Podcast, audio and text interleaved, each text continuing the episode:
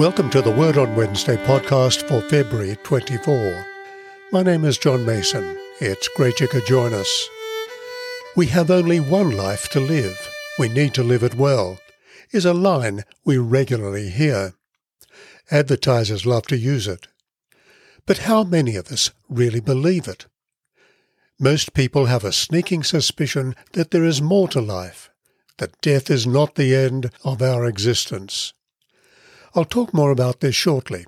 But first, let me remind you that the Word on Wednesday is a ministry of the Anglican Connection, which is not just for Anglicans. Everyone is welcome. Furthermore, if you missed the recent online conference, for $30 registration, you can enjoy post conference access to all the conference in your own time until May 31 you can register at www.anglicanconnection.com. And now, a reading from the Bible. A reading from the Gospel of St. Mark, chapter 8, verses 27 through 30. Jesus went on with his disciples to the villages of Caesarea Philippi.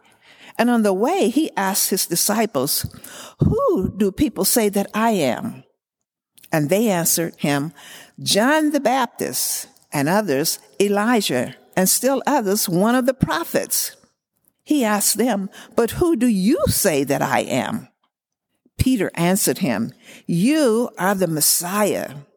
And he sternly ordered them not to tell anyone about him.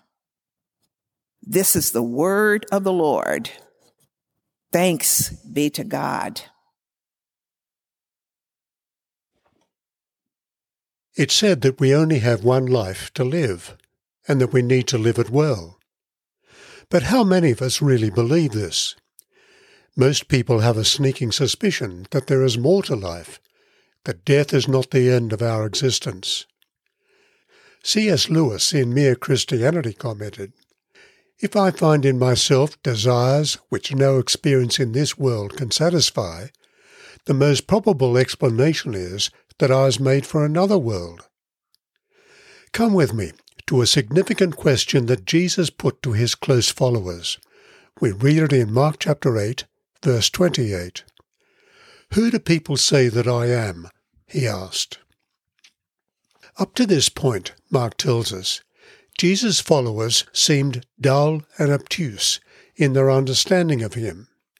They'd seen firsthand his power and authority, when at a word he had healed the sick, commanded the powers of evil, and even raised the dead to life. On one occasion they had been with him in a boat when a sudden storm threatened their very lives. When they cried out in fear, he calmed the tempest at a word. Have you no faith? he had asked them. They saw his many miracles, they heard his teaching, yet they still didn't understand. Let's think about this. Most of us have seen pictures that have two perspectives. We look at the drawing one way and we see a vase. We look at it another way and we see a face. Sometimes we can look at a picture like this for hours and only see one thing. The second perspective remains hidden. Then we blink our eyes or turn our head and look back, and there the second perspective is, and we wonder why we didn't see it before. Psychologists call this a Gestalt phenomenon.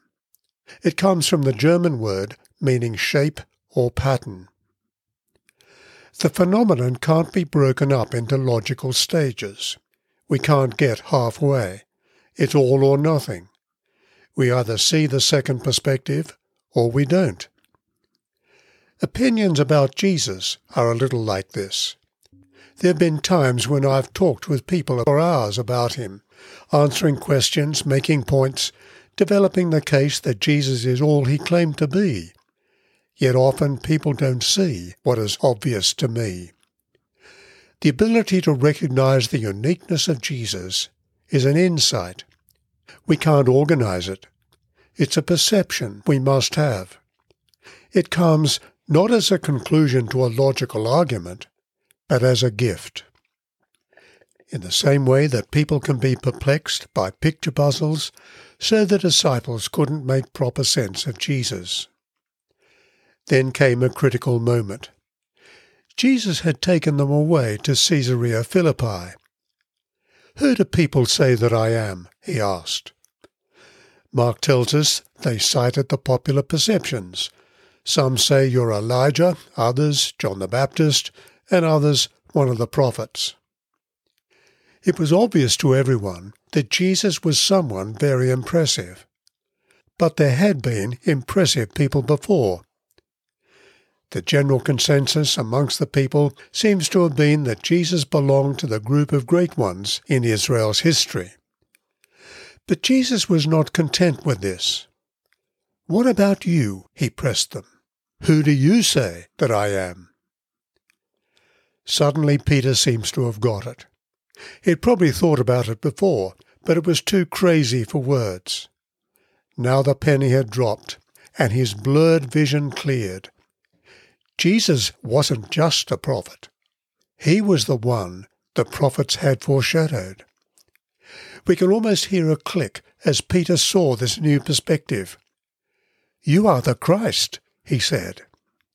How did Peter work this out? Was it the outcome of recent research? No. The moment of insight came, as it does for every true believer, out of the blue. It wasn't a deduction or a discovery. It was revelation. But there's something else inspiration. The ministry of the Holy Spirit. In Matthew chapter 16, verse 17, we read Jesus' words in the same context of what we've just read here in Mark chapter 8. Flesh and blood has not revealed this to you, Peter, but my Father in heaven. As we think about this and who Jesus is, we find the key to the meaning of life. To see that Jesus is no mere man, but God in the flesh, is to see that there is much more to life than what we experience now. For to understand that Jesus of Nazareth is God's Messiah, God's eternal Son, who set aside his true glory and become one of us, opens our minds and hearts to a hope and a joy that satisfies our deepest longings. As we reflect on these deep matters of life, we see that there is something mysterious in the way God opens our eyes.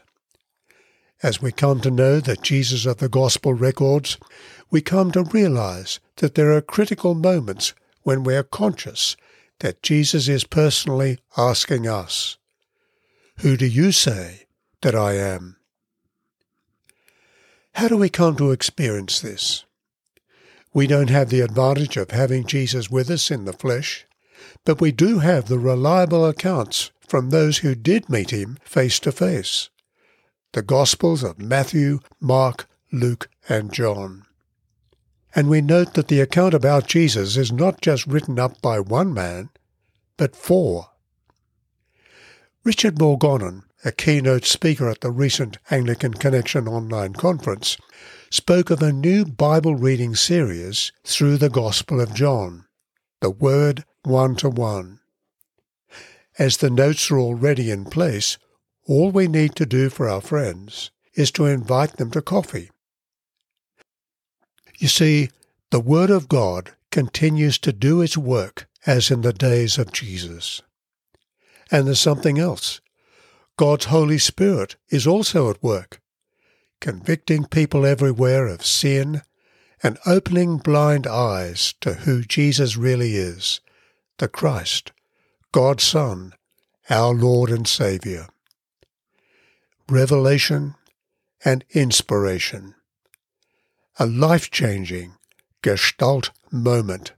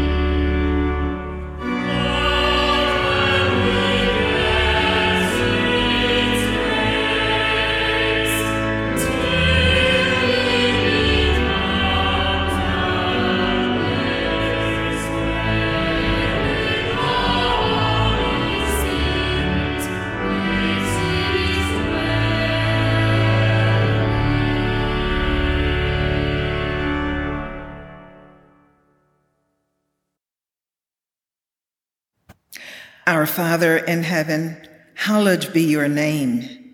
Your kingdom come, your will be done on earth as in heaven. Give us today our daily bread. Forgive us our sins as we forgive those who sin against us. Lead us not into temptation, but deliver us from evil. For the kingdom, the power and the glory are yours now and forever. Amen. A prayer for this week. Lord Jesus Christ, for our sake you fasted forty days and forty nights. Give us the grace we need to have such self control that our hearts and minds, being directed by your word and your spirit, we may always obey your will in righteousness and true holiness, to your honour and glory. For you live and reign with the Father and the Holy Spirit, one God, for evermore. Amen. A prayer for peace. God of the nations, whose kingdom rules over all, have mercy on our broken and divided world.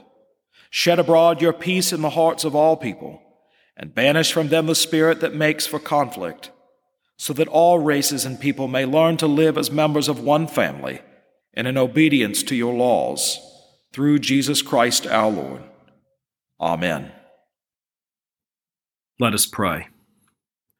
Sovereign Lord God, direct with your wisdom and power the leaders of the nations. Lord, give them such wisdom and understanding that they may restrain wickedness and vice and uphold justice and truth through Jesus Christ our Lord. Amen. O God, the Creator and Preserver of all humankind, we humbly pray for all who are in any kind of trouble, sorrow, sickness, anxiety, or need. We particularly pray for those who lost loved ones through COVID 19. We thank you that a vaccine has now been produced and pray that it will be made available both speedily and fairly so that all peoples and nations may benefit.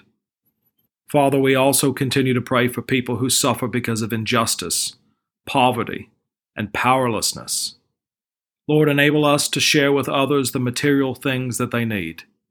Most of all, in your great mercy, bring comfort and hope through the good news of the gospel of Jesus Christ, who died and rose to save us and give us meaning and hope forever. We ask all this through Jesus Christ our Lord. Amen. And now may the peace of God, which passes all understanding, keep your hearts and minds in the knowledge and love of God, and of His Son, Jesus Christ our Lord. And the blessing of God Almighty, the Father, the Son, and the Holy Spirit be with you and remain with you always. Amen.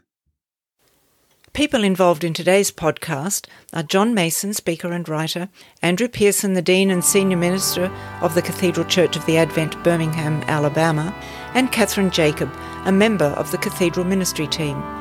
The introductory and concluding music is from the Cathedral under the direction of Dr. Frederick Teardo and Zachary Hicks. The hymn is sung by the Chamber Choir of St Andrew's Cathedral, Sydney, under the direction of Ross Cobb. Prayers are drawn from an Australian Prayer Book 1978, and the Bible reading is from the New Revised Standard Version. Please let us know if you have a question or a comment about this podcast. We'd love to hear from you. And don't forget, registration for post conference access is available at www.anglicanconnection.com.